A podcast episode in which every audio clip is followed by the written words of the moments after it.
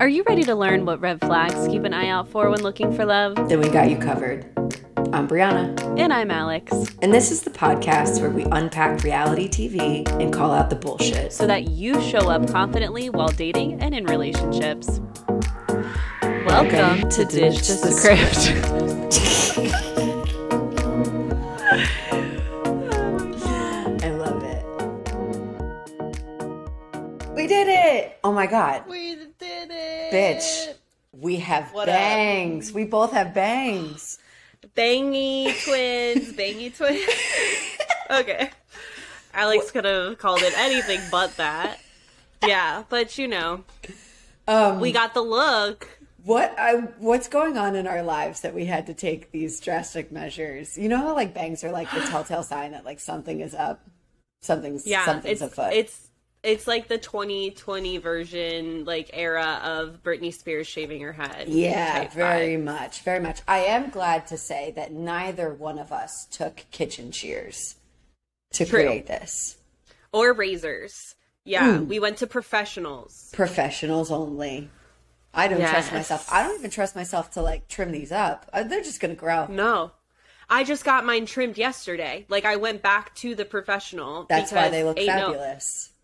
Yeah, because they were getting into they were like down to here. So I Mm. was like, "Girl, please." She's like, "Your hair grows really fast." And I went to the date, 6 weeks exactly. So, Do you think if she Anyway. showed you how to to cut it yourself, do you think you'd do it? You wouldn't no. do it. No. No. It's not happening. No, absolutely not. Like, I would rather pay the money to get them trimmed by a professional who knows hair, who knows my hair, who knows what I'm going for, than for me to loathe myself for making a smidge of an error. And because I know that that's all I would focus on, I'd be like, I fucked it up. And I would point it out to everyone. I'd be like, look, look, did you see my bangs? Oh no! And how I yeah, screwed it up. no, up? not worth Like, it. Not worth it. Not worth it. No. It's it's No. it's cheap. I mean, I don't know if she did it for free. Some some stylists will do it for free if you just like 25 bucks but i'll pay i'll pay for the 25 dollar Yeah. like i really will Yeah. and not only that it gives me i love going into this salon particularly like it's a vibe jax went with me oh by the way i'm a dog We owner have a dog. we have a dog yeah. We'll have to talk about that All right, all right. yeah but it feels nice it feels nice is all i was trying to say Okay, it's well- nice to be taken care of It is nice to be taken care of. Also, uh, you're like I feel like when you first got your haircut in this style, it was like let's this is different for me. Let's see how I like it. And bitch, it suits you. Thank you. Yeah, I've I've gotten so many compliments on it, so I'm really thankful I took the plunge. But likewise, you look hot as fuck with your Thanks. bangs. Like Thanks. it's just a vibe, and I think Mine- it matches our personalities so well. It does. Mine need a lot of maintenance. Yours don't. Mine Wait, need- what do you mean? Mine need mine need like a like it's not that the whole hair needs maintenance, it's that the bangs because my hair is um like frizzy and wavy and it and I live in 90% humidity, right? So like Right. uh, so it it can look like like your auntie who hasn't seen a hairstylist in 25 years very quickly um like like kind of wiry and like floofy floofy is the best adjective to I describe like what it, can happen floofy. Yeah so what they need is they need like they need to be trained to go forward you have you have like nice Yeah. straight hair your hair will like I do. go forward and just be there regardless of the humidity in the air. Mine are constantly trying to see what's up in the air quality. So they need to be You're like, yeah, they can really get like this really quickly. So they need to be blow dried to be trained forward because my hair also just naturally wants to be like like away Yeah. from my scalp. And then I Yeah. take a straight, uh, like a flat iron, and I just like run it through real quick. And I'm I'm Yeah. happy with it because I, it looks so much better. Otherwise, I'd be I'd be I'd be sh- I'd be kicking myself, being like, "What the fuck did I do?" Oh my god, I feel you though. Like it's, th- I will say that I do more to my hair now than I ever did before. Like Mm. literally, like I'll, I have a curling iron now, first curling iron I've ever owned in my life to like put a little wave in it. And like Yeah. today, that's not the vibe. It's literally just like I showered, I went and got my bangs trimmed, and now it's Oh, you day did it after hair. Oh, yes. No, yesterday. But yeah, hashtag hair issues for women. You know, Like, we've actually talked about hair a lot on this show. Between the two of us, all We've kinds mentioned- of hair, leg hair, pubes. like hair, pube hair. That's true. Oh my god, Yeah. is this the DTS through line? It's Body the- hair? I mean, yeah. Oh, why not? What- Not relationships. not red flags or green flags. No. It's hair, hair. of all kinds. Yeah. Wait, that's really funny. It's really funny. Um, okay, well, speaking of hair, you have a hairy, furry friend. I do. Who Let's has talk gorgeous about it. hair, even He at the salon. Honestly, I hair know. goals. Hair goals. Yeah, the gal who cuts my hair, Carafina, she was like, "Oh my god, talking about gorgeous hair," and I was like, I- "Right." I know. Okay, so Um, who is he? What's his name? his name. what do we know about yeah. him?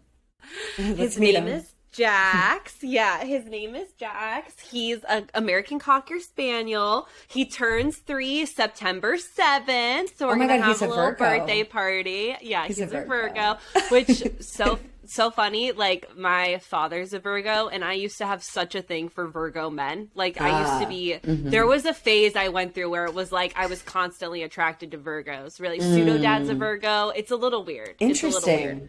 Yeah. Um, so that is an ironic coinkydink type situation with his Yeah. birthday. Um, but It's he's great. I got him yeah. It I is. got him serendipitously. Like, I mean, I know we've talked about it even on the podcast how since my breakup with Jordan, I've been like on the hunt for a dog, like in the right timing.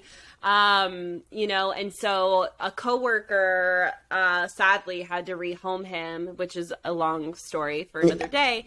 But um long story short, the Cliff Notes version is he ended up being coming home with me.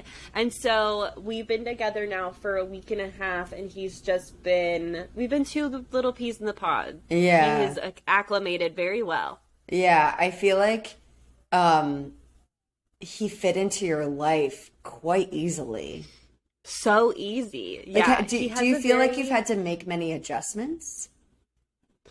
No, I think the hardest adjustment has been um the sleep situation just because he does sleep on my bed with me, but because of his hair he gets warm, so he'll like be on the bed and then hop down and hop up. So I've had to get used to just like that kind of movement. Yeah. Um again, which is totally fine cuz like you know, when I was still living with Jordan and Django obviously was our first son, Django slept with us and like I got used to having him around. And then when I moved and, you know, was single and didn't have him on the bed with me, I got used to the bed being very still.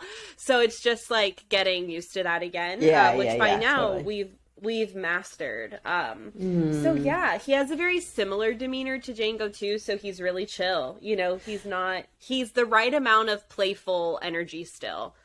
You know? Okay, where he's like he can Yeah. perk up, but otherwise he's really Oh my just God, yeah. sleeping.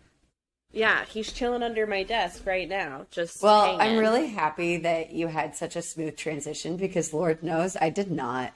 I really did not. Like love Tucker with every fiber of my being and he, he it was it was a major like every day was a new learning experience of like okay, what did what did I learn from yesterday's mistakes to inform mm. today's success? What are, Yeah. what are we doing differently today? Which is I'm I'm up to the task um, Yeah. you know but for you, you i mean you have so much going on anyway that like if you were gonna have a dog like it was gonna be really important that the dog was like able to just saddle on in you know Yeah. and ride Yeah. And so it's been great because I can still take him into the office so he can see his previous owner and like that they can still maintain that relationship a bit.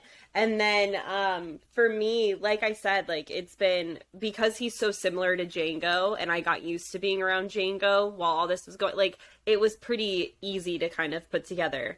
Um so we're all we're good over here. But he's. This is your first- so nice. this is your first know, solo yeah. dog It is. It is. And I'm so Mm. thankful. Yeah. He's great. He's great. yeah i'm So, happy for you Thanks. We're happy too, right, babe? Right, Jaxie He's like just hmm, sitting there chilling. yeah Yeah. yeah he's happy that he has Yeah. you too I, i'm certain of it Yeah. Yeah, the amount Doesn't of love make- our doesn't- morning. Doesn't that make Yeah. you want to fucking cry? Yeah. Like our morning and PM cuddles are like the best. The best. Yeah. It's And when what- I'm getting it's worth it. frustrated, I, yeah, when I'm getting frustrated, I just look at his little face and he's like, "Yeah, it's okay. You can just pet me and everything will be better." You know? Oh yeah. like, if I Yeah. am, if I'm like, I have some days. I feel really lucky at this period of my life. I was reflecting on this um, uh, earlier this weekend, but like, I don't have many bad days, um, and I'm really grateful for that because that hasn't always been the case. Uh, like, I- like the the few bad days that I have are truly like the exception to the standard. Um, yeah. so my I don't have many bad days, but I have long days. And when I have like Right. nine clients in a day and it's just like back to back to back to back, I just get I get really like drained and I need to be able to give myself a little bit of space to breathe that in and then also like kick it back into gear and like be present again uh, minutes later. Um Yeah. so but like going over to Tucker cuz he's usually sleeping, going over to him and just like rubbing my face like in his in his like Yeah. chest area is like oh my god, healing. Mm-hmm. Literally Yeah, healing. it's co-regulating. Yeah, Yeah. it's literally a form of co-regulation. So there you go. Like, Mm, love I'm sure you knew that, but just to say to No, like I the needed- general public, like, I, I know I, I often forget about I, I do so much first of all, I spend so much time alone that co-regulation Mm. is actually not a part of my world regularly.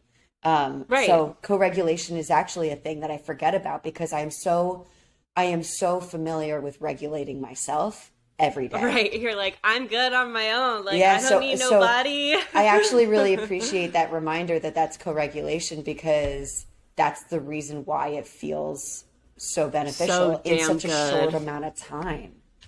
Yep. Yeah. Yep. Efficient, Yeah. efficient. They're yeah, like if with couples, it's like if we can something Jordan and I used to do, but I and I I will take this into my future relationships is two things actually come to mind. One, a dance party together, which was always fun.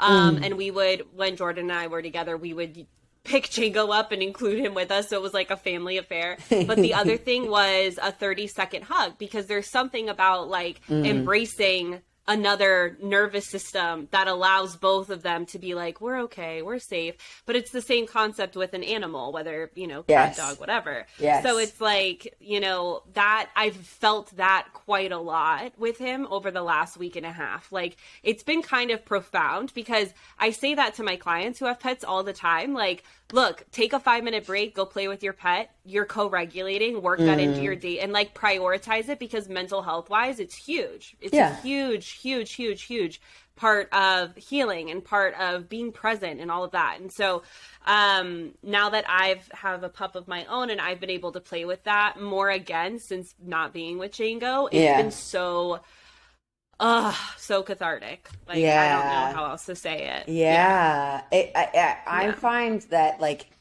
I already really like mornings, but it sets up like the mornings. oh my god be- i so agree Yeah, it's so different. And I know that you have you have always not always, but like um, over the last couple of years, you've really been super intentional about your morning routines to like Yeah. help you prepare yourself for Live. everything's to come. yeah, to literally like meet your equilibrium.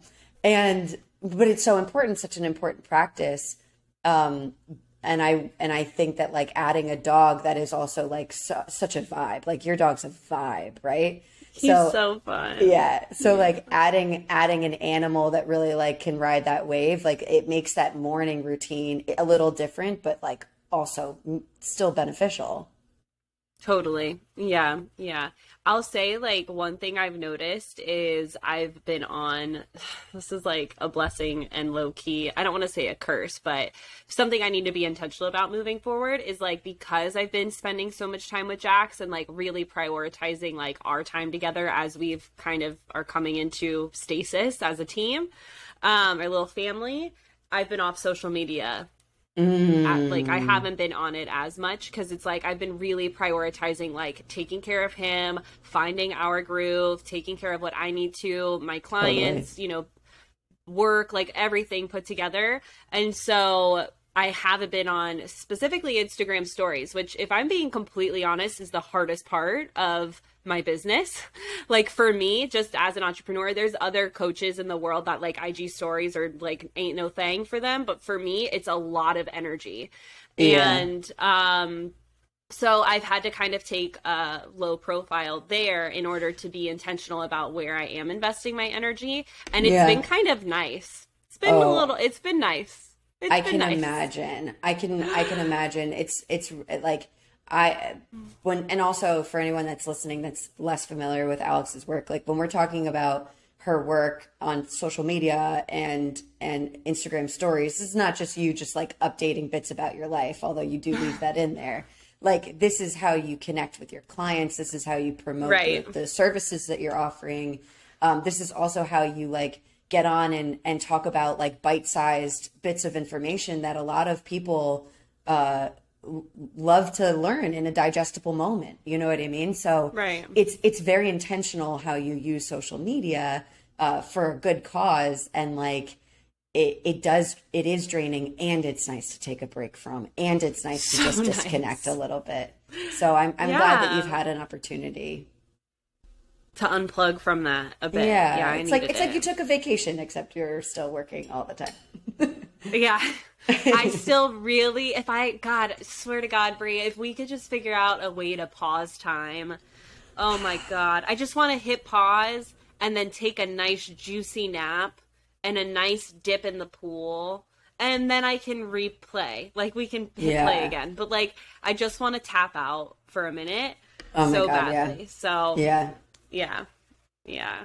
we're working on it yeah. That was a laugh cry for anyone who doesn't speak Alex. That was a laugh cry. Thank you for interpreting. um, we're working. We're working towards facilitating breaks. Uh, stay tuned. You, as listeners, you can hold us accountable and say, "Hey, you've done a lot. You give a lot. Yeah. Have you taken uh, a little bit of a vacation yet?" And when we say no, permission to respectfully reprimand us. Oh, you can just be like, bitch, all caps in the DMs. I respond well to people like say, Okay, like, in wonderful. obviously tongue in cheek, but yeah. Yeah. Okay. Let's Come get it. on, bitch, get off the gram. Um, in All the right. name of work, this is what we're doing today because I want people to feel informed. We took a little break last weekend to uh, recover from our Love Island experience, and our schedules were And also just life in up general. the fucking wazoo. Yeah. Um, so thank you for bearing with us on our one week break. Um, we uh, we are gonna wrap up Love Island. We don't want to leave you hanging. We have the the last episode. You know the awards for best most dramatic couple awards. Uh, you know whatever they like to, however they Call like to it rate these. The Love Island, call, the Love Island Villa winner people. Yeah, the know. Love Island winners. Um, so we're going to cover that. We're going to cover the reunion, which I really think that this is the first time that they've done a reunion, but someone can definitely fact check fact check me on that. Um, Mm. And then we have a topic that we're going to explore, and we're going to kick around some ideas about what we're going to move on to next. And that's it. So And that's it. let's freaking go. Let's do it. Okay. Oh my god. Love Island. Yeah. Season Yes, eight. Bring it in. Okay. Season eight. So it's interesting to catch up on the last episode because we have like Laura, they're like literally like still on the villa. Like they haven't left and come back. Um, No. But they basically review everyone's experiences and then they, the public has voted who will be the winners and then they go from fourth, third, second, and first. And Yeah. surprisingly to me, Tasha and Andrew, Andrew were fourth. Okay, here's the thing. These results don't ever fucking matter. They only matter to the people who win because they win money. But they really Right. don't fucking matter. Again, if anyone No. has watched Whose Line Is It Anyway, it's like points in that game. The points don't Yeah. matter. Nothing matters. Yes. These I watch that show all here? the time, by the way. I just need to say that. I watch Whose Line Is It Anyway on HBO Max all the time. It's the most this day. underrated comfort show that no one ever talks about. Agreed. Agreed. And Colin Mochrie, most amazing Yeah. man alive. You and I have a long like uh, like when I think about whose line it is anyway. Like I think about you and our time spent in your tr- like Those your bed your your trundle bed Yeah, watching with your Line. back brace that I broke. Yeah. Yeah. Oh, that's okay. I was on my way out of not needing it anyway. By the way, anyone, I have really gnarly scoliosis and I had a back brace for a long time. And only the realest ones have had the luxury of strapping me into it with Yep. whatever 12 year old strength y'all had. Oh, and I had some strength because I broke that bitch. Yeah, said- she broke it. And you know how it happened? I remember Oh, well. clear as day how it happened. It was like it swiveled on this like it I swiveled know on I the, fucked it up. the no, it's fine. You didn't know. First of all, we were like twelve. Twelve. It swiveled on a on a thing that like bolted the the strap to the back brace, which is mostly plastic. And we had it flipped around, so when uh, Alex pulled it, she was pulling it, uh, pulling the tension away from the brace instead of in its natural direction. That would have continued to keep it secure. But you know and what? my Like I said, like like, strength. yeah. Bad boy off. She really fucking it popped like it it popped it went pop, Pop, lock, and drop it. and uh, that phone call to my mom about that back brace.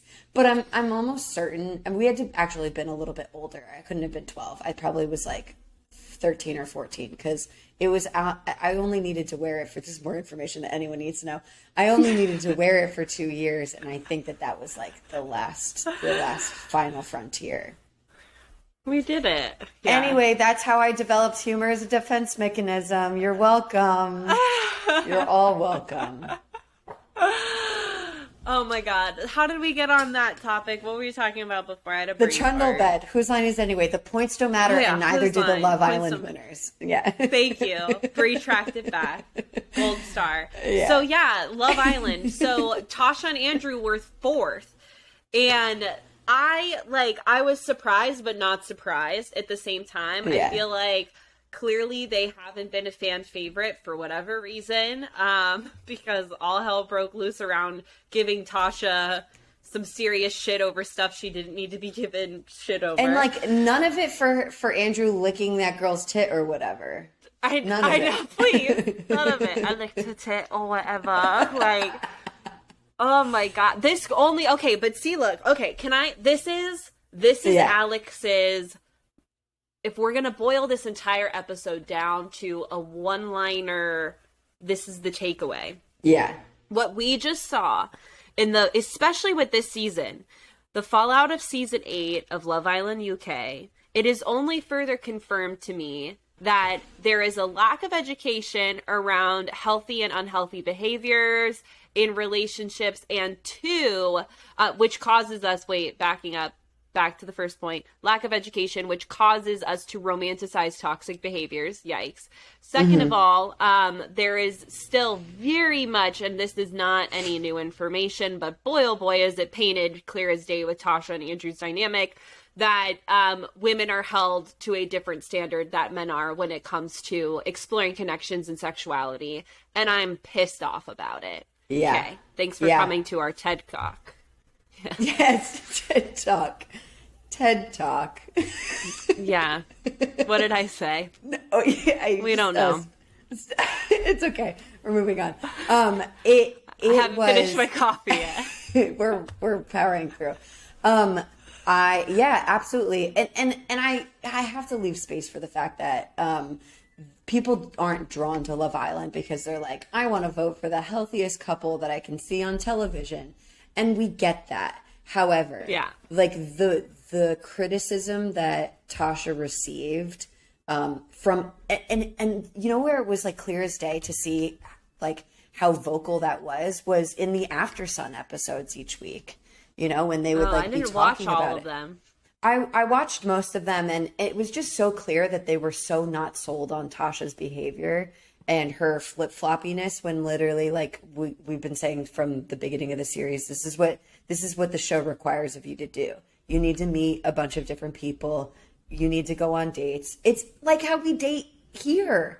It's like Yeah. how we date off of a television show like this. In you date RL, someone yeah. yeah you date someone you date other people as well until you've established that that things that expectations of one another are changing which is i hope is a conversation that you're having when you feel it appropriate that's when you start to to whittle down your your attention onto one person and, and, and maybe that's Yeah. not how everyone does it and that's fine but to come at a girl a like 24 year old girl for being on a show to meet men and be mad at her for meeting men it's fucking absurd Just talking to them. She didn't lick their tit or whatever. she did not lick their tit or whatever Okay. She didn't. I'm just like, you know, and it's like I I also fucking love Tasha and Andrew for being so strong. Like once they finally stopped giving Tasha shit and allowed them just to settle into their relationship, which they were doing fine before, and then they had two weeks of hell with everyone trying to be all nosy up in their business and get into Andrew's head, right? Like then they finally settled down. They got so strong, and you see that even on the reunion episode where it's like they can talk about it eh, very candidly and it's fine which is the sign that people have made peace with whatever their relationship you know situations are and so i love it's it's almost a testament to me or to them their relationship but it proves to me that like they did have the hard conversations. They did talk about how can we make each other feel secure and they fucking did it. You know what I mean? That's what relationships require. And it just it infuriates me that uh that there is just one a double standard men versus women in these heterosexual norms and two um you know just the lack of awareness around healthy unhealthy and what that means. Like it just but that's why we do what we do right? I mean that's why i do what i do too. So it's like yeah Jesus, totally. let's 100% let's talk about it. I think uh, Andrew and Tasha for me were the healthiest, most progressive example of a of a of a like modern relationship. Like uh, it's not perfect by any means, but I do think that they represent you know modern challenges in that shit's to get rough. You are to be tested. You are to have experiences where you where you're not uh, super psyched on your partner, uh, but you're still really committed because you have all of these feelings and I just think that like the way that they came back together, the the cadence of their how they synchronized, I should say rather, to the end of the the series was like a beautiful way to see them go out. It really like Agreed. once they got through their shit, nothing was bothering them and they were solid as when they started. And that's truly who they are as a couple. I feel like that that is like the core of of of what makes them a, a good fit for one another. And to me, they're number one in my heart. out of the Agreed. four. I've I've been on the Tasha Andrew train from oh, for a while, and what I have the like low key the biggest crush on Andrew. I'm not gonna lie. Um, really?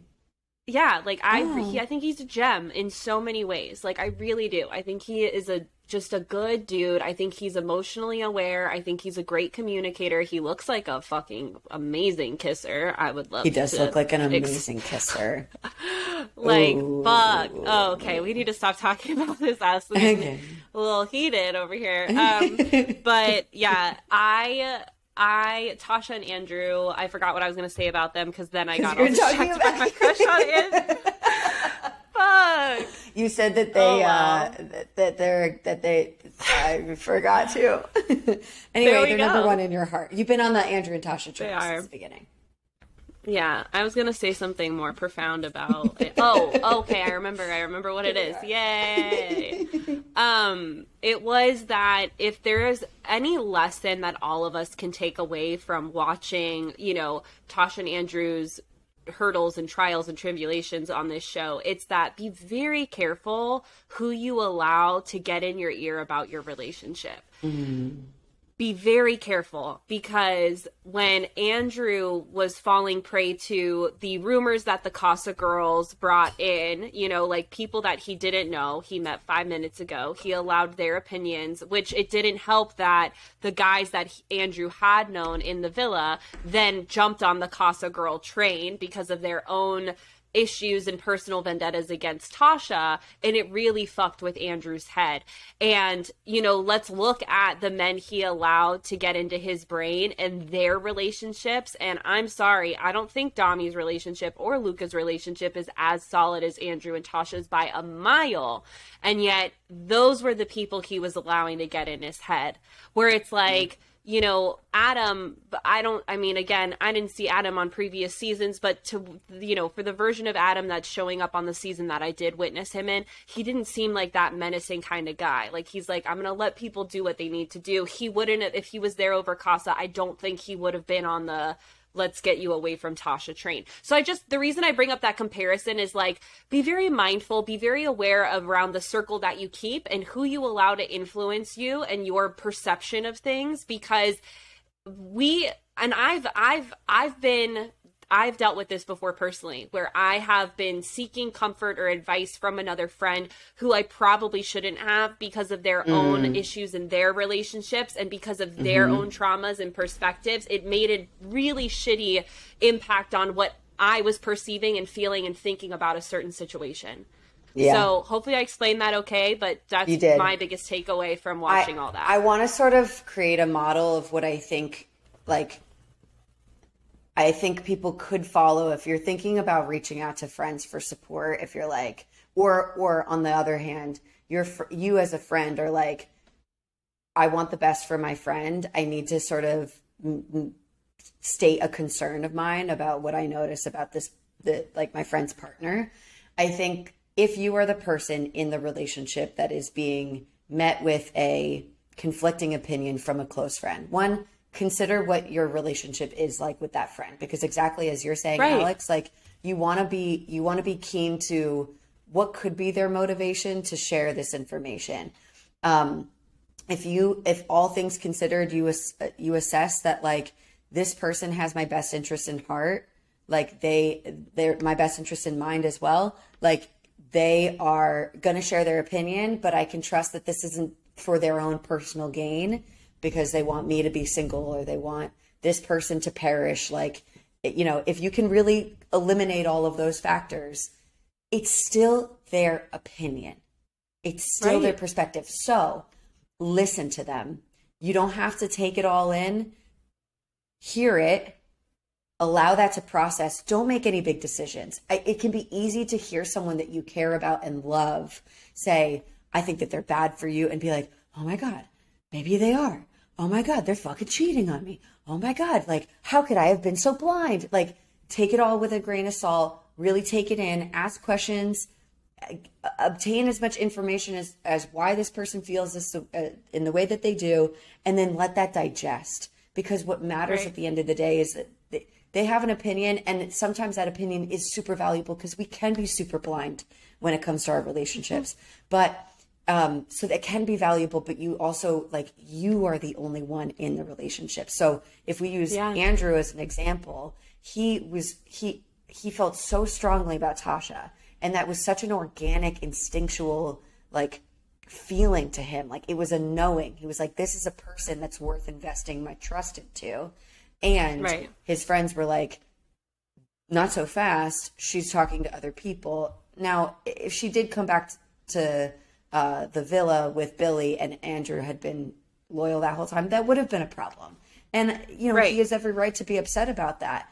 Um, but I think that like he he w- was ignoring the thing that he knew to be true about his feelings about Tasha that entire time, and he got really swept up. He heard the opinions of people that he didn't fucking know. He heard the opinions about close friends that he's literally known for four weeks. Like, come on, bro. Like, this is he, he, really he got swept up and and and moved further away from his knowing. It's hard to know what right. that is, but sometimes. But okay, last self, thing I want. Yeah. Sometimes the last thing I want to say about it is that sometimes it's like, let's say you fuck up and you trust someone. My parents have the saying, which my mom makes a mistake. She goes, "You fucked up. You trusted me." Sometimes you just you fuck up, you trust someone, and and the worst thing that happens is you get your feelings hurt, you, your ego gets bruised, your expectations are let down, you're disappointed, and I don't mean to minimize that experience, but like if if at the end of the day you said I trusted this person because I believed everything that I uh, on my good conscience, like that that felt yeah. right to me, that's okay. You can stand on that. Yeah. That's yeah. it. And and it's something that you said. I can't remember if this was a personal convo of ours or on the oh, show. Goodness. Um, That's okay. Permission said, to air. It's not. Yeah, you you would be comfortable with me stating this publicly, okay, cool. but um something that I think you put into words that I feel is so powerful is like do I trust myself to deal with the fallout of mm, that? And I because mm. at the end of the day, that's what fucking matters. It doesn't like, you know, yes, people can hurt our feelings. Things cannot we'll pull the short stick. We'll feel unlucky. We're going to have, you know, hurt and and and challenges and and heartbreak and all of that. It's guaranteed to fucking happen because life is what it is. And do we have our own backs at the end of the day? And do we trust ourselves to handle those emotions and get back up on the bike and continue to ride that bike, right? Like, you know, it's life is yeah. what we make it. It truly is. And what matters at the end of the day is us having the best relationship with ourselves instead of relying on other people to satisfy this relationship with ourselves, which is ass backwards. It makes no sense. So, you know, I loved, I loved, at, this was a personal combo because yeah, we're talking yeah. about. I, have been talking about this a lot over the last couple of months. Yeah, but it's it's so true. It's so true, mm. and I love that you put it that way. It's like you know, this is the choice I'm going to make, and if I end up, you know, we we have Getting this hurt. term like, oh, do we regret you know the decision I made or whatever? It's less about that, and it's more about, and I'm prepared to deal with I it. Can handle like it. I know I can handle it. Yeah. Yeah. Huge. I'd, Huge. I'd, I, and for me, and I'm saying this because I, I hope that other people can can relate to this as well because I think a lot of us are really afraid to get hurt. Like Andrew's yeah. probably terrified of getting hurt, so he chose to hurt someone else. You know, right. he hurt two people and licked Coco's tit or whatever. He licked Coco's tit or whatever, and, and he hurt he hurt Tasha by doing that. He hurt he hurt Coco by doing that. I mean, maybe Coco liked it in the moment, but you know, right. later on. and I don't blame you. I don't blame you, Coco. You know, I Girl, I would have liked that all. too. Yeah. So, yeah. so we, especially by moment. Andrew. Listen, what that mouth do? I have okay. I have a problem. Settle down. So, I think a lot of us are like, I don't want to get into a relationship. I'm afraid of getting hurt. I don't want to I am scared to date. I'm afraid of getting hurt. And it's all informed about what we've been through or what we've seen happen to close people about us. And all of that impact is incredibly valid. This is your one fucking life. I don't really care what yeah. you believe in. This is your one life. Like if you if you move through life just avoiding opportunities that could get you hurt at the risk of just living your life. I want to live my life personally. I want to take I want to take measured risks. I want to take risks that say this is safe enough. Like I don't want to get in the car and start driving without my seatbelt on, but I do want to go on a couple dates with someone that maybe isn't the best thing for me. That's okay. Yeah. Because because the the red flags aren't glaring. Like and I'm not prepared to yet make a decision, you know? So it's like mm-hmm. I'd rather just bet on myself and be like, "Listen, trusting myself to know that when this isn't good for me, I'll get out. And until mm-hmm. then, have a good time. If it blows up, I've got it. I've got people behind me. I've got myself. I've got a cute dog who's literally never going to go anywhere. Like, we are yeah. good here in this house. Yeah. We can afford to take a little bit of a risk if it means the opportunity of some reward. I want the rewards. Don't don't yeah. we all? Yeah yeah it's like just be real with yourself and i think that that i mean that's really what's lacking. That's really what's lacking the world over is like we are so focused on numbing out and and you know coping in ways that don't really serve us as a means to not get real with ourselves. Like can i handle this? Is this something i'm willing to sign up for? What is my threshold for tolerance for these red flags? You know like mm-hmm. so and I think part of that is just growing pains. Like I think a lot of people just need to live a little before they start to, you know, they get their own scrapes and bruises and get back up and they're like, okay, well, learn my lesson.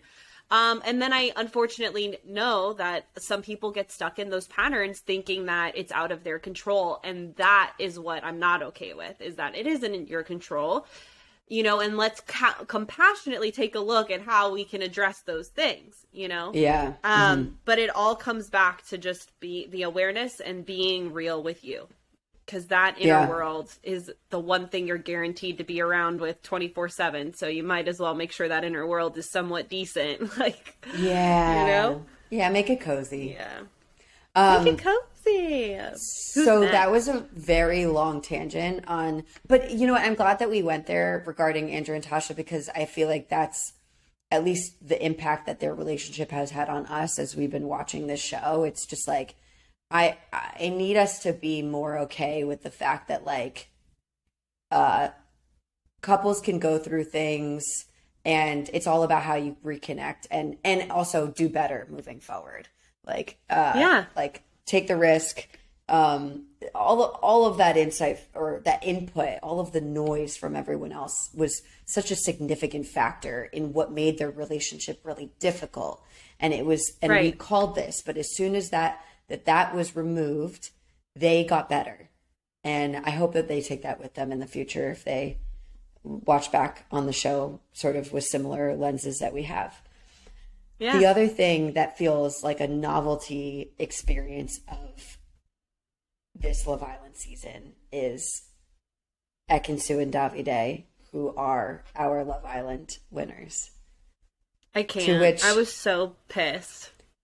Doesn't make a lick of sense to me. And and, there- and again, I- like we said, the winners don't matter. But the but to be voted as the winner of Love Island, it suggests that this is your favorite couple. Right. I have a problem with this. I okay, full transparency, the night that I watched it, I actually recorded myself reacting to Oh, no way. them winning and I went to post it on my story, but I didn't know if you had watched it yet. And so I didn't want to spoil it for you. So I saved it Oh. as a draft and now it's been like a week and some change, so I'm not even going to end up posting it.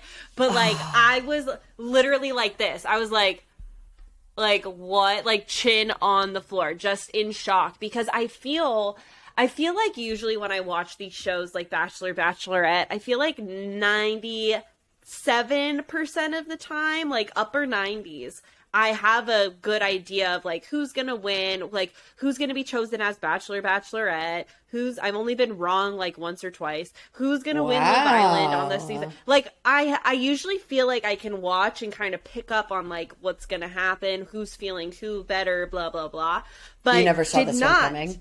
i never fucking saw ekin-su and davide winning and that made me so pissed because i was like what what have you been watching that i haven't been watching like it is the most toxic narcissist like and again i don't say this in a in a sense of like um what comes to mind is like game of thrones like when cersei's doing the shame walk and there's like shame shame like i am not Yeah. trying to throw shame at either Yeah. of these people what irks me within and deep in my soul and makes me sad is that again have we really romanticized narcissistic tendencies within relationships so much that we see them as passion and chemistry and soulmate like behavior because of this insane roller coaster? We're together we're apart we're together we're apart. Mm-hmm. And really like we're gonna vote for that as that's who should win the 50,000 pounds after these eight weeks in this villa. Like no shouldn't we reward the behavior of like the couples who like had the hard conversations the couples who got really vulnerable and truly did start developing developing feelings of love? Like why? Why? Oh Yeah. it was so disheartening for me. To answer your question of the do me. we really do we really like value and romanticize these tendencies in relationships like this? And the answer is yes. Because it it reflects a conditioning that has been served to us through popular television popular movies also like s- story sharing uh, within our communities about about love and passion and um, what it means to feel chosen and and fire. And i'm not saying that those things aren't nice within a secure relationship. Like passion in a relationship but what i what i want people to understand and it's really hard to describe is that passion in a secure relationship looks so different than what Yeah. we saw i want to talk about this can we Yeah. go there for a let's second go there So- we're going there so okay i want to i'm going to be vulnerable i want to share something that went through at like my own mind i didn't call Yeah. myself alex oh my god that's a win i good caught- for caught it in stuff. you thank you good job Thanks. girl. so yeah um anyway so um what was I saying? Yes, when I was dating my narcissistic ex, and we were like, if you're familiar with the cycle of narcissistic relationships, it goes like this. It starts with love bombing, idolization. So that's like all the, the honeymoon phase, basically. Then it goes into dis, uh, devaluing, then the discard, and then the hoover. And so whenever we would break up and then he would start hoovering, I would mm. literally think to myself, he's so in love with me, he can't let me go. I would tell, I would think that. I mm. really believed that because this guy kept coming back to me, he clearly felt some kind of way about me deep down and really wanted me. And so I believed that lie because it's like, if he didn't love me, he wouldn't come back, right? Yeah. Like it was so hard for me to understand and make like accept the reality that it's not that he really loved me or cared about me. It's that because i enabled him to come and go as he pleased he knew i would always be there. It was easy fucking pickings for him Yeah, right? yeah, and so yeah. when i finally had to swallow that horse pill and say this actually isn't love at all. It's just fucking abuse. Like Yeah. that's one thing. And I, I like i just want to share that because then when uh, and this is something else that i hear all the time just like what you were tapping on a second ago is that you know will i feel the same kind of passion and excitement and spark which the more i'm in this industry the more i hate that word um Spark. with someone who yeah with someone who's healthy as this narcissistic person that I have fallen head over heels. Like, will that happen? And I, from my own experience and own relationships, yes. And the amount of passion a secure relationship brings is orgasmic as fuck, dude. Like, mm. it's sexy. And I think that people are so accustomed to the mystery of where do I stand with them? Do they like me? Do they not? And they use their sexuality as a means to prove their worth and they get mm. off on that idea subconsciously. Whereas when mm-hmm. you truly feel safe and you truly feel secure with the other person and you're going at it, it's like okay this this is the one biblical reference that I'll say that I feel like I can kind of wrap my brain around. It's like this to become one like you know that scene in avatar when they do their like they hook their little things up Their that's what it feels like yeah it's like it's like this like intense like oh like two souls joining rather together than and really rather ex- than this person I don't know how they feel about me when they're not around, but I can tell that they want me so bad. Right. And it's more performative in that lens. It's Yeah. like, it still feels good. It still feels exciting because there's this state of anxiety, anxiety. subconsciously that we have interpreted as passion, whereas true passion that come that is started with safety, in my Yeah. opinion. It's Yeah. such a different vibe and it's so much more intense in the best way. Like from what I've Absolutely. experienced, just saying. As as you were talking about this, I was tr- sort of thinking about what are the messages that we've been told and and that we rehearse and share with among each other that reinforce that uh, romanticiz- romanticization of um, that toxic push and pull. And I think it sounds like like if they love you, they'll come back, right? If if they if they want you, they'll come back. Like uh, whatever's meant for you will be yours. And then so it's like every time someone who is literally viewing you as a game, something that like is stimulating in their world that reinforces their power, their influence, um, that they can see it in in a relationship that they have with you, is that all of their shitty behavior is reinforced by this message of, well, it's meant for me because it's coming back. And they must really Right. want me. Like and and when we are like if you think about your sexuality and like single ply, like you really only get so so deep as they want me or they don't want me. Um you're sort of experiencing sexuality with them being like, well, they want me, they're sexually charged by me, and I like that. Okay, that's fine.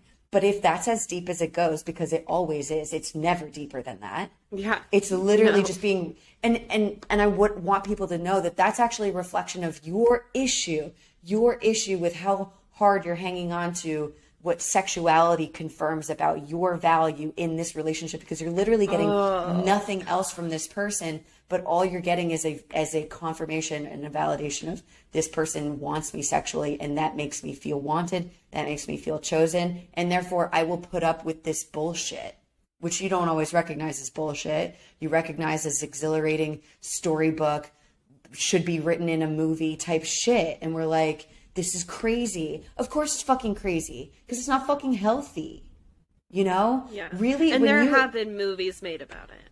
Oh there there are movies that are made about it. And and that's and, and i think that that's what we grab onto right? Where it's like well i've Yeah. seen this in a movie and none of my friends have this. Like i'm the one having an exciting life. You know like me and this person there's fire. Like it kicks up. And it's like oh my god like this shit is gonna Put burn. it down. it's gonna burn. I just Oh I- I- man. I I want people to understand that like feeling wanted in a relationship, and it doesn't have to be a relationship. Feeling wanted in a dynamic where you know exactly where you stand with that person, and they know exactly where they stand with you, and uh, there's this mutual respect and trust, and also uh, space for each other to be individuals. When you come together and you experience being wanted by that kind of person in that kind of dynamic, you tell me that you now know that that feels different. Because I promise you, you're going to be like, oh shit, that's what the fuck they mean, you know? Yep. And it's way, it's Yeah. like deep in yourself satisfying. Yes. Like I don't know how else to describe it. I don't it. know how it's to like describe this it. insane, intense, like amazing, cellular, soulful. Like it's just, it's sexy. It's Yeah. sexy. It's so good. Oh, yeah. Oh man. Yeah. And I'm excited for all of you listening to experience it if you haven't yet. Actually, you know what? We can sort of use Andrew and Tasha and Coco as an example of this because the way that Okay, Andrew, great. the way that Andrew and Tasha connect, um, obviously we don't see everything about their like intimate spaces, nor should we. That is totally their fucking business. Sometimes even having as much access as we have on this show is it makes me a little. I know. Um, I know. Anyway, the way that they connect is it's very like we. I- I'm into all of you. You're into all of me, and also like we. I Right. lo- I love you even when you're not naked in front of me, which uh, it's a bad example because they're literally naked on the show the entire time. But I love you when you're just being silly. Like it's like uh, it's it's an all Yeah. encompassing. You could be any version of yourself, and I like I'm here for you. Whereas with Andrew and Coco, it was way more just about flirt. It was way more just about their sexual connection, and he dropped her like that minutes. The minute he Yeah. saw Tasha's face, he had some mean words to say. They, you know, everyone came back together in the villa, and he was over that shit. That's the kind of that's the kind of feeling that you have when you're with Yeah. someone that's not for you. Which literally, and I look, this is not.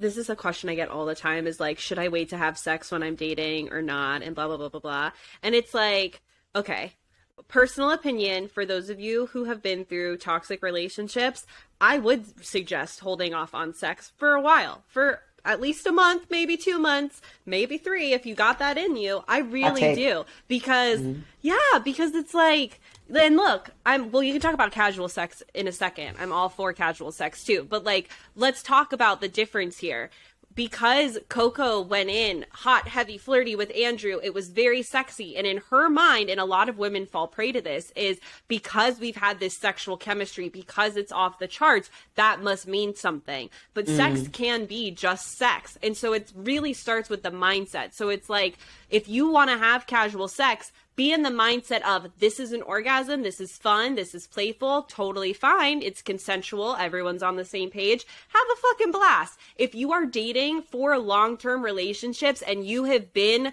through unhealthy relationships and you're building the muscle of like how can i tell the difference between a healthy consci- conscious partner and someone who just wants to use me make them wait to have sex with you because someone who is just wanting to use you isn't going to wait that long they're not Yeah. so yeah that's my two cents you know take it or leave it oh i have a hole in my armpit okay. Hi that's good to there. yeah Um, I gotta sew that in my shirt. Is there anything else on Ekin-Su and Davide that feels like, holy shit, this is this is they this is them representing the wrong thing, and this is us celebrating it. Did we no, cover it? no, no. Yeah, I, I, that's you know what?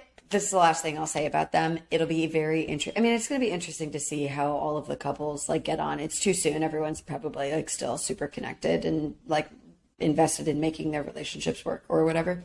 But I can no guarantee way you that Ekins already picked a fight since they've been out.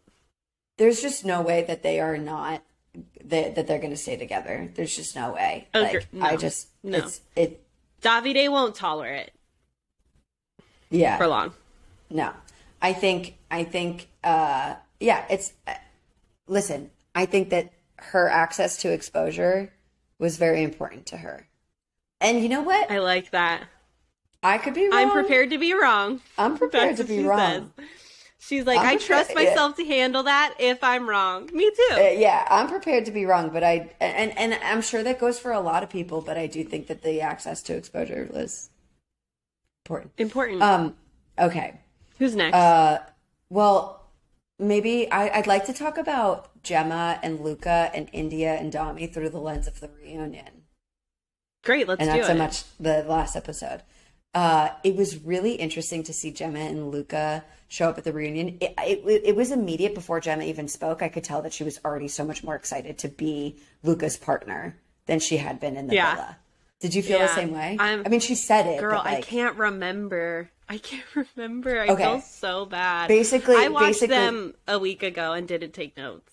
No, Sorry. no, we uh, Alex and I did not take notes on this because we were like, you know what, we're done. We threw in the towel. We we took our working hats off. No, okay, so basically Yeah. it was just I'm going to describe it, but like she's interviewing all of the it. finalists.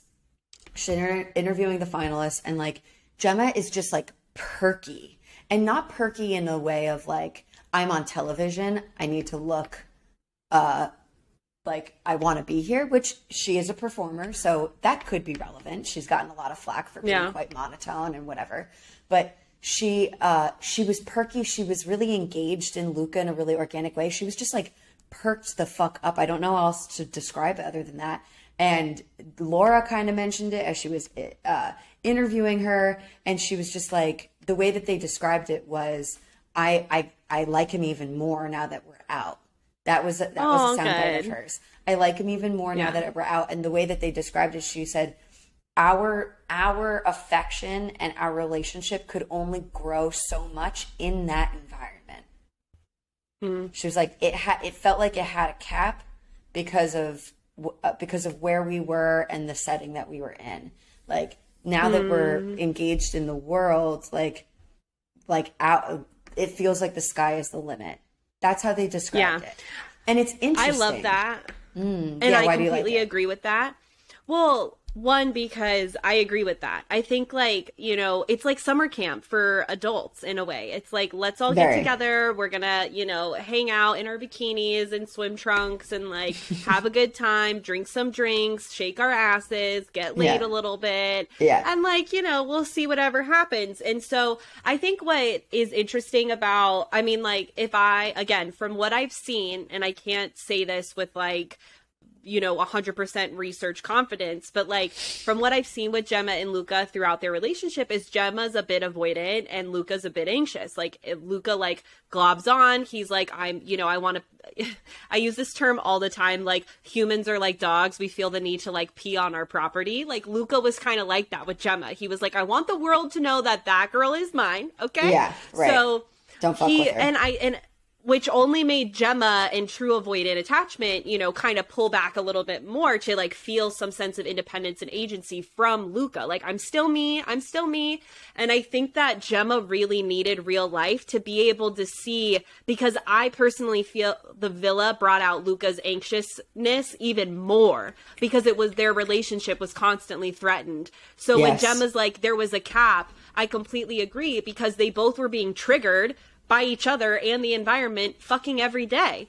And Mm. so now that they can like find some, you know, balance and like I don't know the word like a symbiotic type relationship or whatever in yeah, the they need to ebb, world. they need to ebb with each other's flows. Yeah. and also have their own shit going on. Luca really needed Yes. his own shit going on.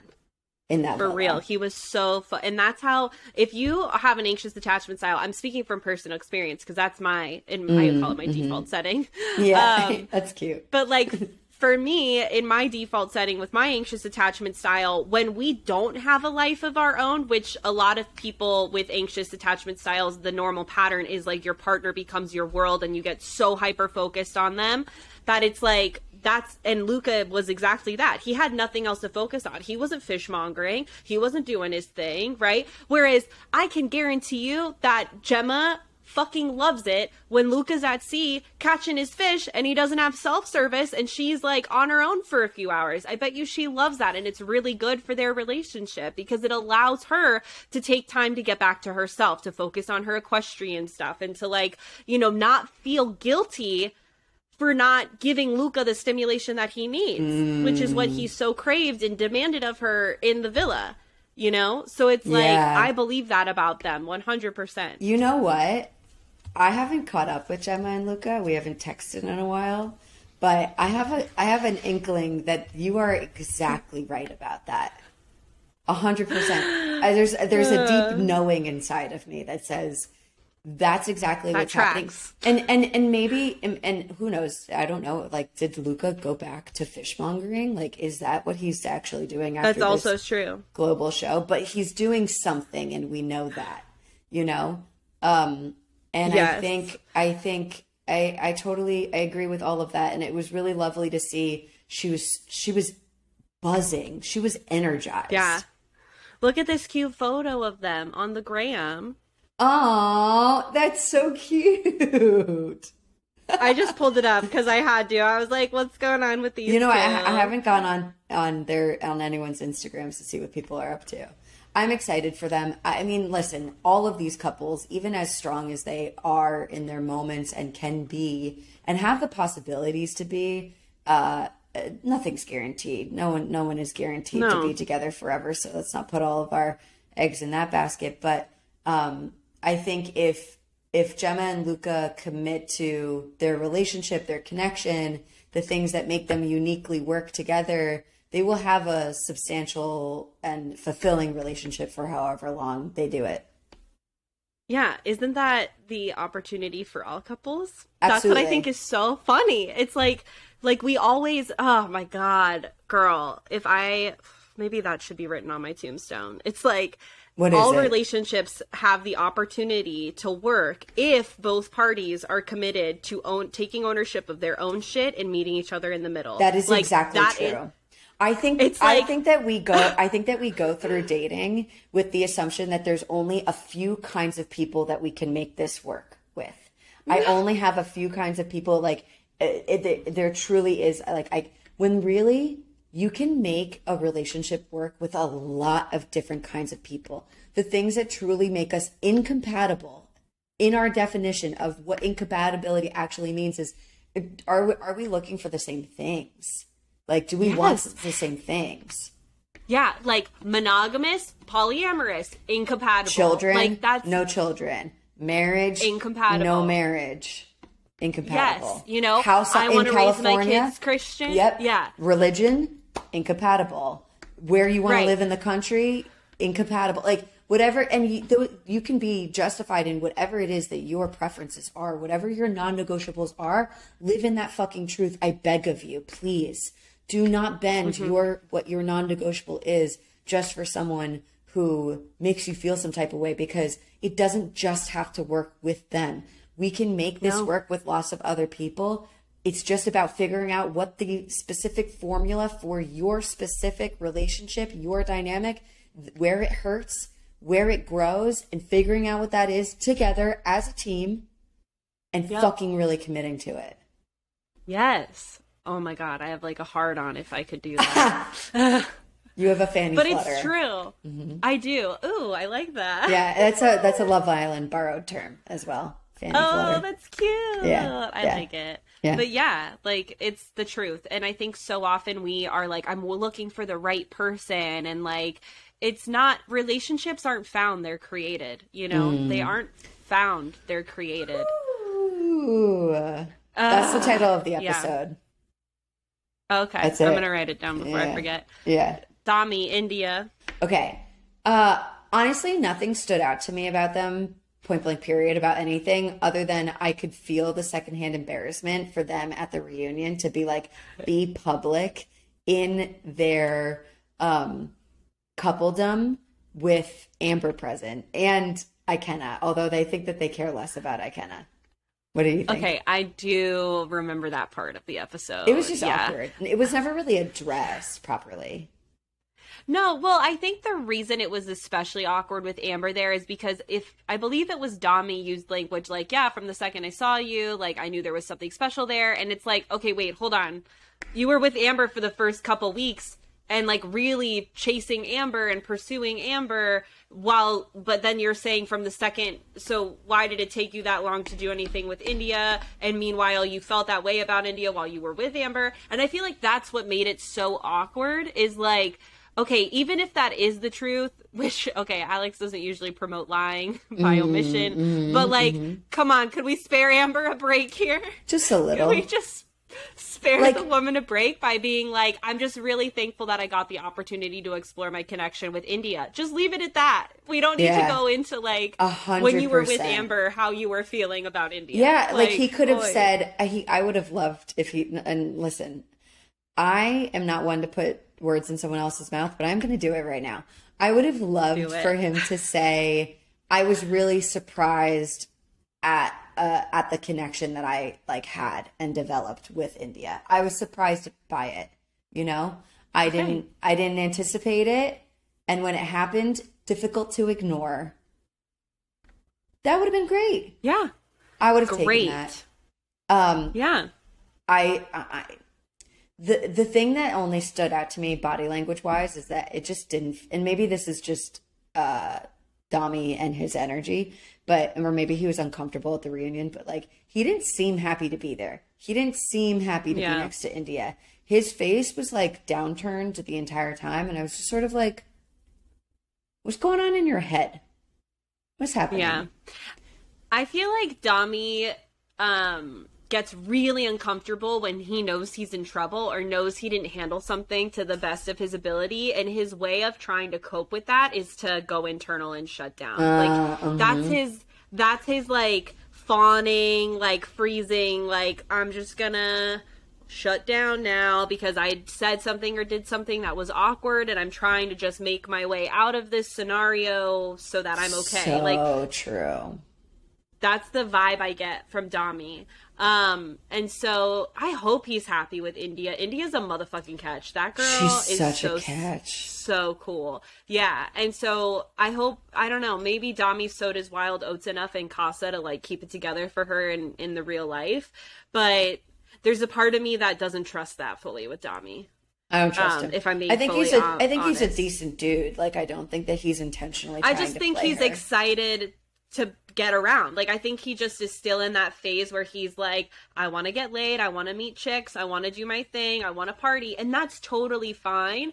But be honest about that, be forthcoming about that in your relationship with Indiya, and don't be in a committed monogamous relationship if that's still where you're at emotionally. You know what I mean? Yeah. There's no judgment, guys. The only time that judgment happens is when you're not being honest, right? Yeah. If you're gonna go on a date because you want to get laid, go on a date and tell the person you're like, look, honestly, I'm on the rebound or I'm just looking for a good time right now. I'm too busy, but like, if you're down for that, I just, you know, I want to pr- because what you're doing there is emotionally mature, and two, you're not fucking over the other person. It's when we keep that shit to ourselves and we aren't honest about like this is what I'm looking for out of this that it becomes an issue. You know? Mm-hmm. Totally. I'm with that. But- I, it just Yeah. even if if if that's his story, then like why go on a show where like the point is to end up in a in more or less of a monogamous relationship? Come on, we know that. We I know, know. the It's just like so. I think that the true Love Island test is when the show is wrapped because now they are known Oh, yeah. by everybody. everyone. Like they're known across their nation and Yeah. and by celebrities. and, the uh, UK is not as big as America. I just sorry to interrupt you, Brie. Yeah, I just good. feel the need to say that. Like the UK is a small place. small you know, place compared to America. It's a small place. Y'all are going to run into each other. Also, like you're known by all of these people, like, and they do so many I ITV2 um, events throughout the year, like all of these Love Island people show up at the same places for the same events because they are like paid to be there. So it's a lot Right. of like additional gigs. It's a lot of schmoozing. It's a lot of brand deals. It's a lot of Instagram, like, welcome, like, have you tried this tummy tea that I'm promoting? Like, here's my code. Like, there's going to be a lot of, like, Here's my code. here's my code, 15% true. off at checkout. Like, eh, there's going to be a lot of attention. Dami's going to have a lot of fucking people in his DMs. Like, this is the true test of, like, are y'all really about this relationship? right. You really bad. For it? real. Mm-hmm. Yeah. This Yeah, I know. Everyone's like, I know. Everyone's like, Casa's the test, testing the connection, test, test, test. Bitch, you playing yourself. The It's test the- is now. It's out. It's it's when you get out. It's when you get. We just don't get to see it as much. That's the thing. yeah. I'm okay with that, though. Y'all Yeah, go on I- I- your lives. I need a break from their existence. yeah, we from it. love you. Although I'm you. much more keen on checking in with them than I am the maths folks. Haven't checked in. What?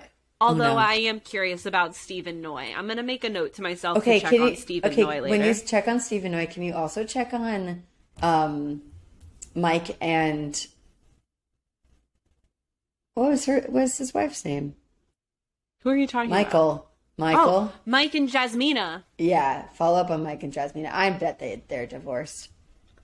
Okay, I'm on it. I'm gonna. We look. found that I don't know. I have Lindsay, a good feeling. Lindsay and Mark are split up, right? We know that, right? Yeah, At least they they ain't got no photos together, so Oh, I yeah, feel they're like out. they are. they're out. Yeah, yeah. Pixar didn't got happen. no photos. Yeah, Pixar Yeah. didn't happen. Fuck the world we live in now. God, I remember. Okay, social media side story. You, so okay, I as you all know by now, I grew up in a very conservative home. So, um, Bree, when she was over and started living with me, she got me on my first MySpace ever, and it was a secret. My family I didn't know I did? had Oh my God, Same with. Facebook, bitch. Same with Facebook. In 07, I was a freshman, and you were like, "How are you not on Facebook now? It's not about the MySpace anymore. It's about the Facebook." And then I don't know if you remember when we took those photos at the beach, yes. and then we used those as my first Facebook photos. yes. Thank you. Thank you, Bree, for getting me into the social media scene because I would not have if I- it wasn't for you. fully forgot about that. I'm dead. I Yeah, came in with you. my like my northeast energy and I said, "Bitch, we are revolutionizing this household. You're getting on Yeah. the internet." It was great. Yeah, because other than that, I had my AIM handle and that was it. It was I was all about the AIM chat. But I don't there know was if no I can't tell if I helped or hurt you by doing that because social media Oh, truly you is helped. like a disease. Yeah, Oh. it is a disease, but look, I would have gotten on it anyway Yeah, yeah. at some point, and so doing fun. it with you was probably was the fun. best way I could have been fun. introduced to it. Yeah, 100%. Aww, Yeah, you're not the issue because of social media. Social media True. is the issue because Yes. of what it's evolved into. Yes. Originally, social media wasn't an issue. Now yeah, it's an issue. hundred percent. But Okay, that's a different topic. so social media. Are we it's gonna, have our? Oh, we're having our chat. We're having our chat. Okay. Yeah. So that's Love Island. We're so glad to have done this with you guys. What a fun time. And um, something that Alex and I wanted to talk about was navigating platonic friendships. Okay. I, what I really want to say is navigating platonic friendships with people of the opposite sex, but that only applies to people who are heterosexual, right? So it's like Right. navigating platonic friendships with people that you could be attracted to mutually. Like someone, Yes. one or both could be attracted to the other person. Doesn't matter if it's if it's uh, different genders, the same gender. It's totally um, dependent on you and your attraction, right? Um, Yeah. I have been grappling with this age old question of can men and women be friends? Can we be friends with people that we're attracted to? Like yeah. I I I have felt one way my entire life. I now don't feel that way anymore. And I want to Yep. talk about it. Yeah, let's do it because for me, the longest time I was like, men and women can't be friends, you know, because at some point someone starts catching feelings.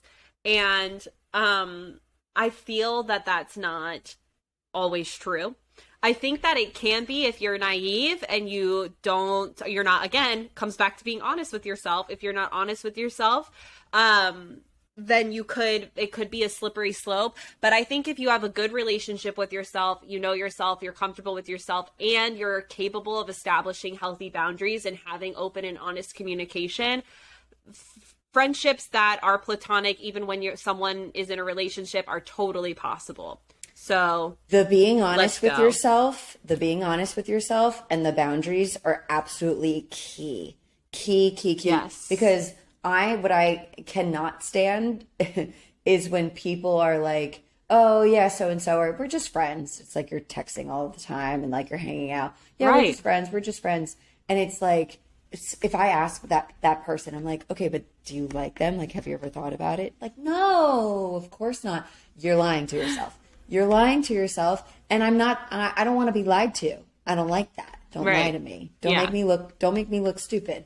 And I think, okay, so I felt for the longest time in this heteronormative panel, um, Yeah. men and women cannot be friends.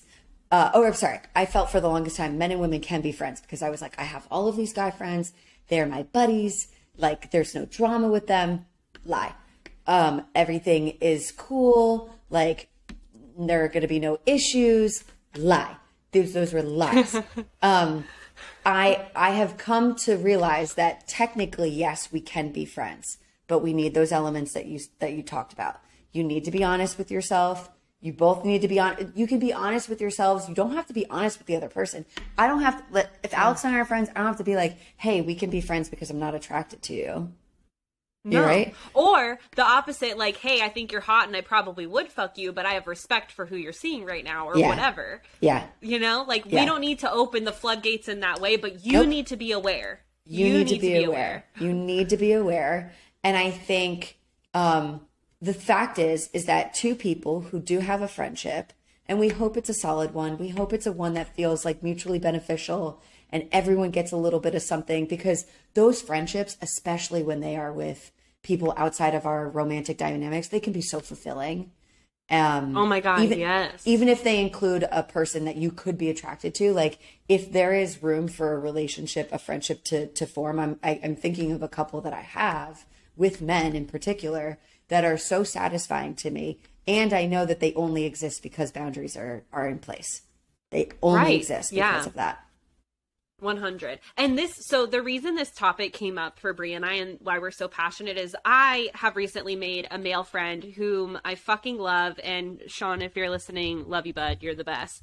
Um but you know we met through work and we've been we've hung out a few times one on one and there was very much a part of me that felt uncomfortable even though the majority of alex was like i love this person's energy. We can have like the fun philosophical conversations and like he's our people. He's he would be a great guest on the podcast. Like he's just cool. And i really enjoy him. And um he has a girlfriend and I'm recently single. And so I was ta- talking to Bria about this one part of myself that was feeling a little uneasy, even though, you know, you know, we have our boundaries. We're very clear. That night, I made it a point to open the floor for his girlfriend. Like, you know, if she wants to talk to me, like, I want her to feel comfortable. Like, I made that aware for him.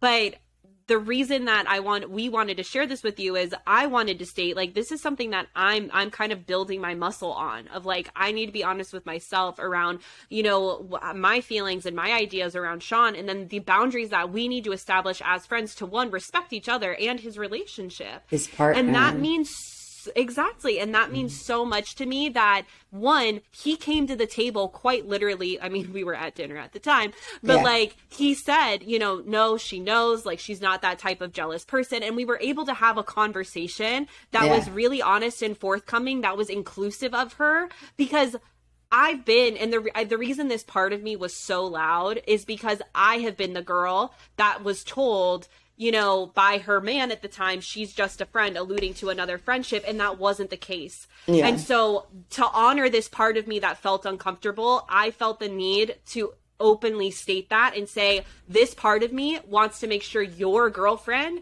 feels comfortable and safe Yeah. because I I want to treat others the way that I would like to be treated and that's exactly what I said to Brie is like if I if the roles were reversed this is what I would want and so that night that I was meeting up with him and we were FaceTiming I made that plan. Like this is the conversation I'm going to have.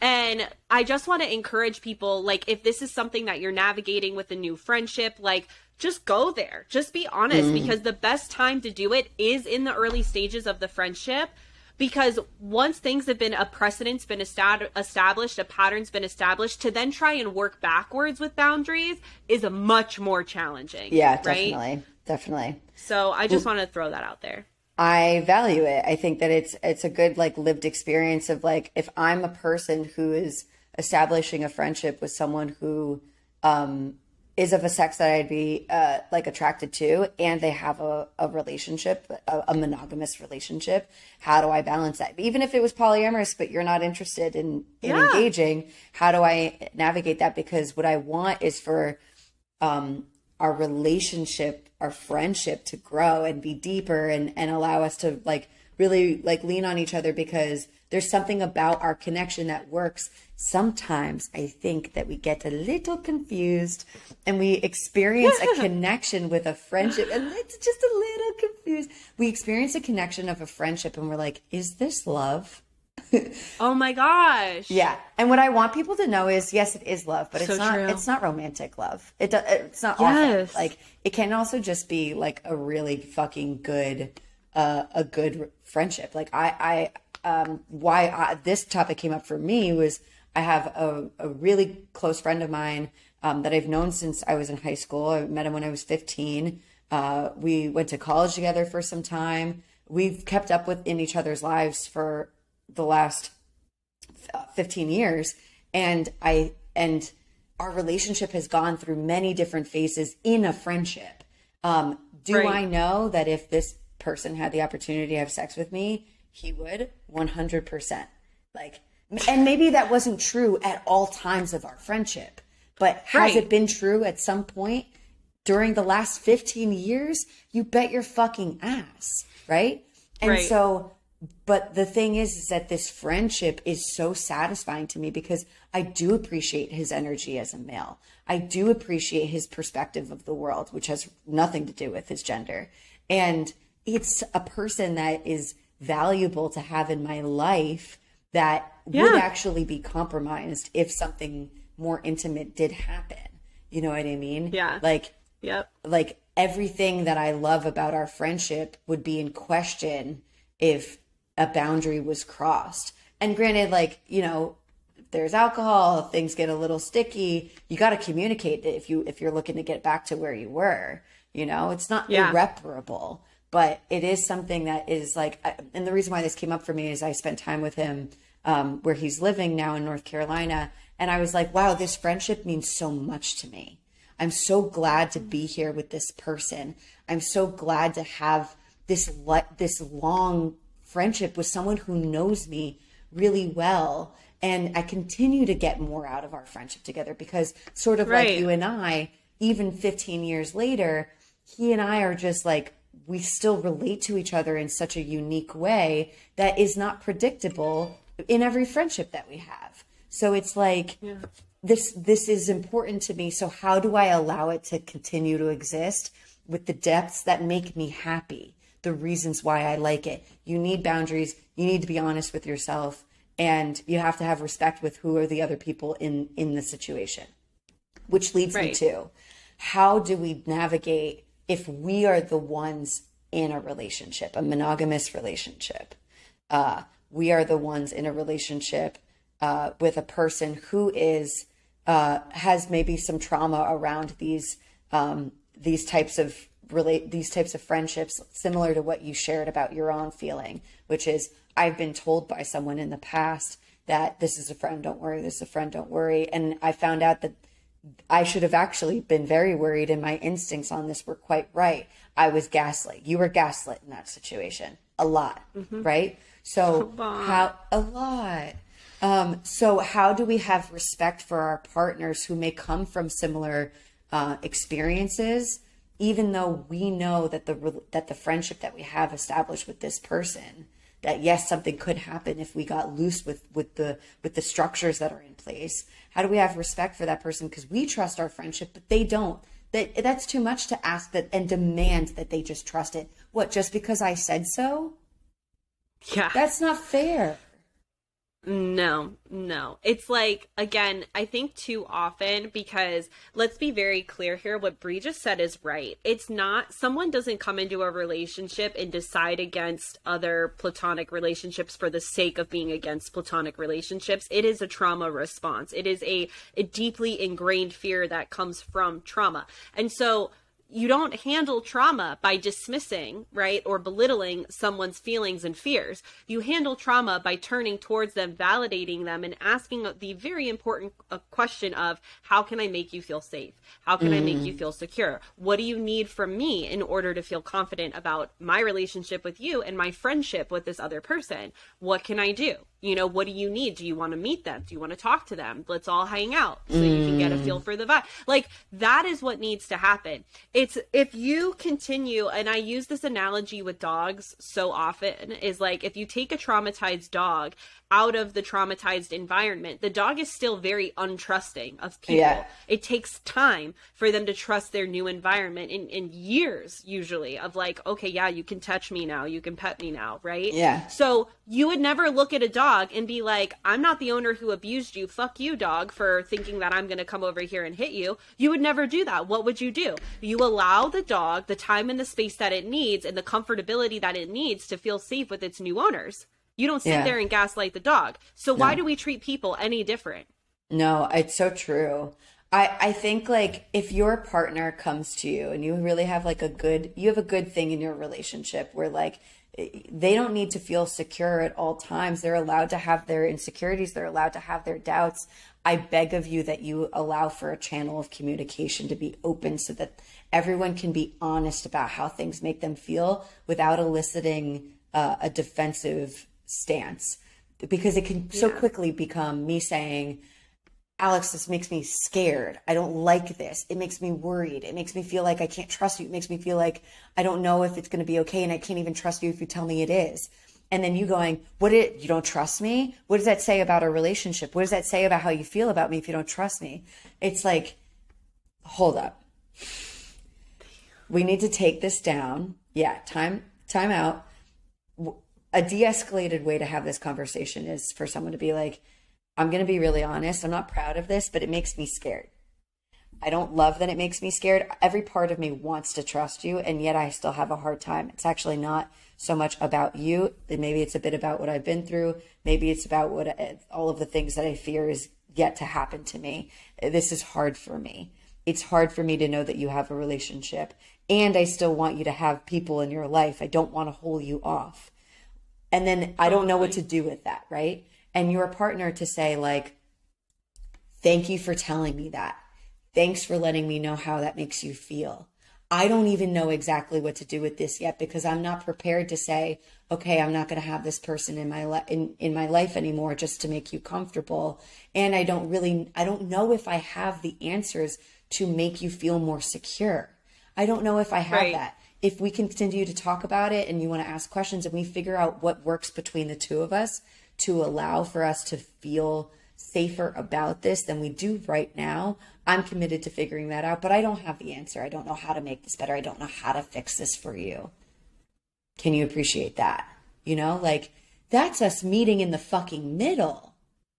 Yep. And again, yeah. I don't I don't it's not going to it's we say this a lot. It's not a sexy answer. It's not going to make everyone feel better, but that's not really the goal here because it's more deeply rooted shit. Yeah, exactly. And um, it's on the person who has the trauma around being cheated on and abandoned in that way to do their own trauma work. And it's on you as the partner to and what I mean by assist is make a safe space, make them feel heard and understood instead of holding their trauma against them as a reason why they are doing wrong in the relationship, right? Or having unrealistic expectations in yes. the relationship. Mm-hmm. You know? Mm-hmm. Absolutely. Yeah. I think. Oh, um, good combo. Yeah. Like, it, eh, you'll get there. Like it, it's it's a tricky it's a tricky dance. You know, I, I it's hard to imagine because I think that this this dynamic really gets people stuck. But I think what's important to note is like it's just about consistency because your Yep. partner is not going to believe for the first time to say like they're fine, like it's all good. They have to see that this is fine, you know, the first, second, third, fourth, one millionth time that you reference this person in your life, that they get a chance to meet them. They need to know that like they this person has relationships outside of our outside of a relationship uh, sorry they have friendships outside of our relationship. And from what i've experienced this has always been consistent. This has always been fine. Um, and that can aid to the trauma work that you're building up which is like that exposure to a thing that scares the shit out of you and learning how to sit in that discomfort. And if your partner's Totally. doing what they need to do they're being consistent you can sort of relax into the fact that that does make you uncomfortable but that is actually the worst part that's happening right now. That's it So good. Fiend. So good. Um, Fiend. So next, we don't exactly have a red flag, green flag, but next, um, we're we're open to suggestions for what we're going to cover on our next series. So we're kicking Yeah. around some ideas. We have um, an interest in Fuckboy Island, which is on HBO, uh, uh, hosted by the hilarious uh, Nikki Glazer. We also have um, Southern Charm, uh, which I'm recently being told about as well. Oh my god, can I just like shout out to the gal who reached out to me? Her name is Emily. Um she she hit me up the other day and she was like, "You guys should do Southern Charm on your podcast." And er, the message was confusing to me. I thought Southern Charm was a podcast that she wanted me to like be interviewed on. So I wrote back being like like with an answer that didn't make sense and she was like, "Southern Charm's a reality show." And I was like, "Oh my god, thanks for the clarity because I was so confused around what that was, but like tell me more cuz yes, Brie and I are looking for a show." So Yeah. I just felt uh, guys, I am so pop culture ignorant. You can't come at me with these titles. You have to be like a reality show, comma, Southern Charm, comma. Talk- Like I need context. Talk to us like we're children. Alex, yes, because Alex does not. Oh fuck, I did it. I did it. Um, I called myself in the third person again. Oh my gosh, It's am okay. I ever gonna break this habit? First of all, first of all, you stop it right now. You're growing, you're learning, and it means regressing. Sometimes. thank you. You're welcome. Thank you guys. See, look, this is the work. We all have our own coaches and therapists. Yep. Um, yeah. So tell me, give me context because I don't pay attention to things. So we're open to Southern on- Charm. If uh, we we Yeah. will be interested in covering a future future future Bachelor Love or it. Bachelorette series. yeah, it's a future um, series in the future, but uh, we wanted to time up with our coverage schedule, and right now we're too like the Bachelorette's almost over. Though I do have feelings about it. I have lots of I, feelings. oh, you got to tell me what they are. Um, I'm you not know, watching you it. know what we should. Uh, we got to figure out when Bachelor in Paradise airs. Word. do okay, that. we can look into that. Okay, Yeah, cool. okay. I'm gonna make a note. Ba- Bachelor in Paradise is coming up. I I already know that you and I would love that because there's so many different couples to to. Yep. Oh, that could be and chaotic. backgrounds. That could be chaotic. Oh my god, I would love it. okay, Um, and then that's Uh, that's it. So check in with us. Let us know how you're feeling. Let us know what you'd like us to cover, and um, we love you. Follow us on Instagram and TikTok at Ditch the Script Pod um, for both handles. Uh, it's where we throw up a lot of our videos, clips from our like little sound bites. Uh, if you have a question or you want something answered, or you want to apply for a free 30 minute mini session, um, you could be an anonymous or not. Go to our website, www.ditchthescriptpod.com. yeah. That's it. Thank you. Love you. That's ya. it. Bye, Felicia's. We love you. Bye, Felicia's. That's great.